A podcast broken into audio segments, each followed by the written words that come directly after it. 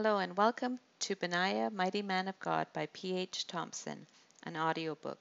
This is chapter 5. And the king said to Doeg, You turn and kill the priests. So Doeg the Edomite turned and struck the priests, and killed on that day eighty five men who wore a linen ephod. Also Nob, the city of the priests, he struck with the edge of the sword, both men and women, children and nursing infants, oxen and donkeys and sheep, with the edge of the sword. 1 Samuel 22:18-19. Benaiah never thought he'd be happy to be returning to Kabzeel, but then he didn't usually have a wedding to look forward to. Moriah, his betrothed, was in her home, waiting for him to come whisk her away for a week of celebrations and then begin their new life together. He couldn't get to his hometown fast enough. Benaiah and Michal had just finished yet another successful battle against their longtime foe, the Philistines, who lived west of Israel along the coast. The fight had gone so well, their commander had approved their request to return home, to see their families and refresh themselves before the next skirmish. When they were just a few miles from Kabzeel, they saw two men approaching over the rise. One was dressed in priestly robes, the other as an Israelite soldier. The priest identified himself as Abiathar ben Ahimelech ben Ahitub of the town of Nob. The other claimed to be Eleazar ben Zikri, a former guard of Saul. Benaiah had never heard of someone defecting from armed service to the king, and Eleazar was much too young and healthy looking to have been voluntarily released.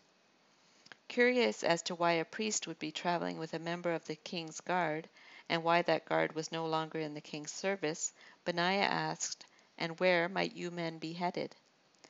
We are running from King Saul, Eleazar explained. In fear of our lives, Abiathar added, his hands trembling. Why?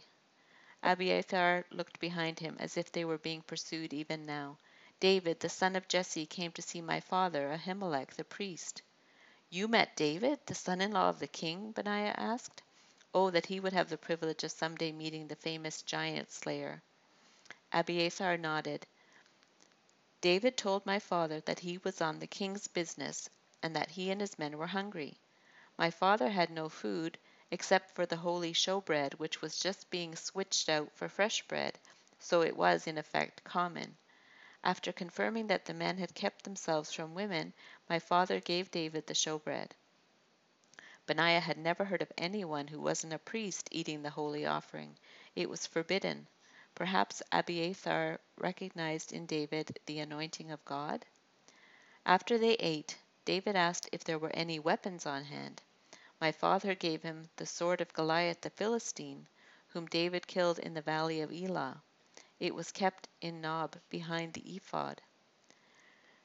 That seemed fair, though they would certainly irritate Saul if he heard of it. The king's unreasonable envy of his son's, son-in-law's military success no doubt began when the young man saved Israel from Goliath and the Philistines. That sword represented all of David's victories. A servant of Saul, Doeg the Edomite, who happened to be there that day, overheard the exchange. He must have slipped out and ran to tell the king. Eleazar took over the story from there. I was with Saul in Gibeah when he heard the news. He bellowed to his servants, I'm surrounded by conspirators. That son of Jesse has betrayed me, and no one will inform me, even though David had done nothing that Saul should consider treacherous. Benaiah put a hand on Eleazar's shoulder to calm him. Clearly there was more to this story than a king's words of wrath, or these two men would not be fleeing from him. What did Saul do next? He summoned all the priests of the Lord who were in the town of Nob. When they were all assembled before the king, he charged the priests with conspiring against him, based on the report he heard from Doeg, that Abiathar the priest had given David bread and a sword, and had inquired of God for him. That was only partially true, Abiathar protested. He did give him bread and the sword, but David did not ask him to inquire of God for him.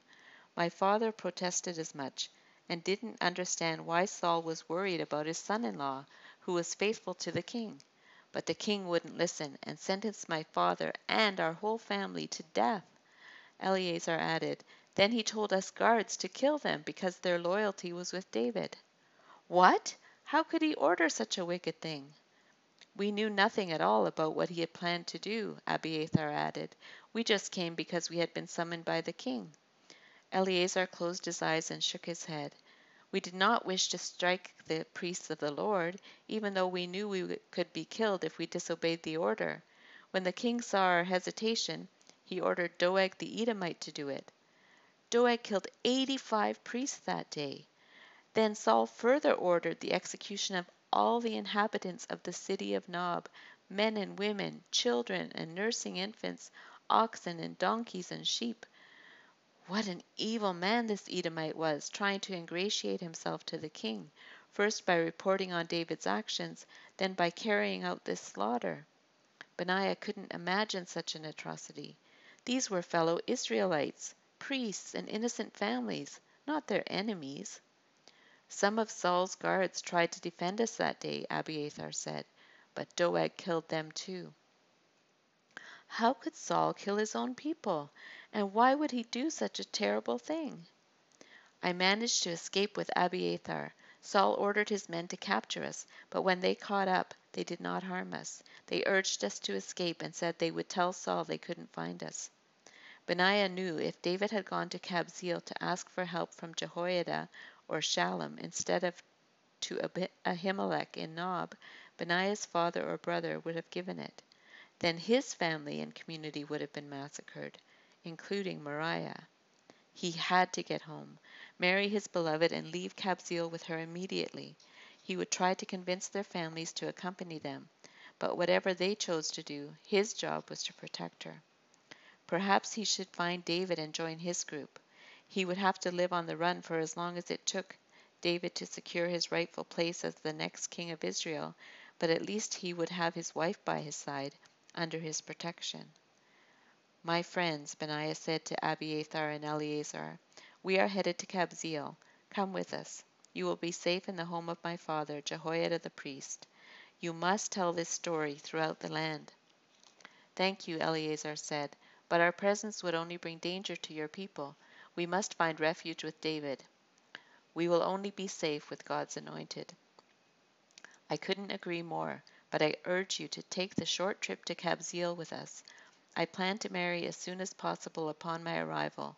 After that, we can search for David together. I will go with you as well, Michal said. Benaiah tilted his head at his friend. Do you think your wife will be favorable to living a nomadic existence? Michal raised an eyebrow. I believe she will be as amenable to it as your wife will. Benaiah hadn't even considered that Moriah might not come with him. Convincing her parents might be difficult, however. Perhaps this was too much to ask of her. Trust me, brothers, we will all be safe, Michal said, clearly sensing the doubt and fear in the air. Benaiah here killed a giant whose spear was as thick as a weaver's beam, and he went up against two Moabite Ariels and defeated them single handedly. Eleazar's eyes widened. That's forty men against one. Michal held up a hand to show he wasn't yet done. He also killed a lion in a pit on a snowy day. Benaiah didn't like anyone to boast about his victories with men outside the military, but the spark in Abiathar's eyes assured him that Michal's tales had changed the priest's perspective. In that case, I suppose a stop in Kabzeel would fit into our plans, he said. Keep listening for chapter 6.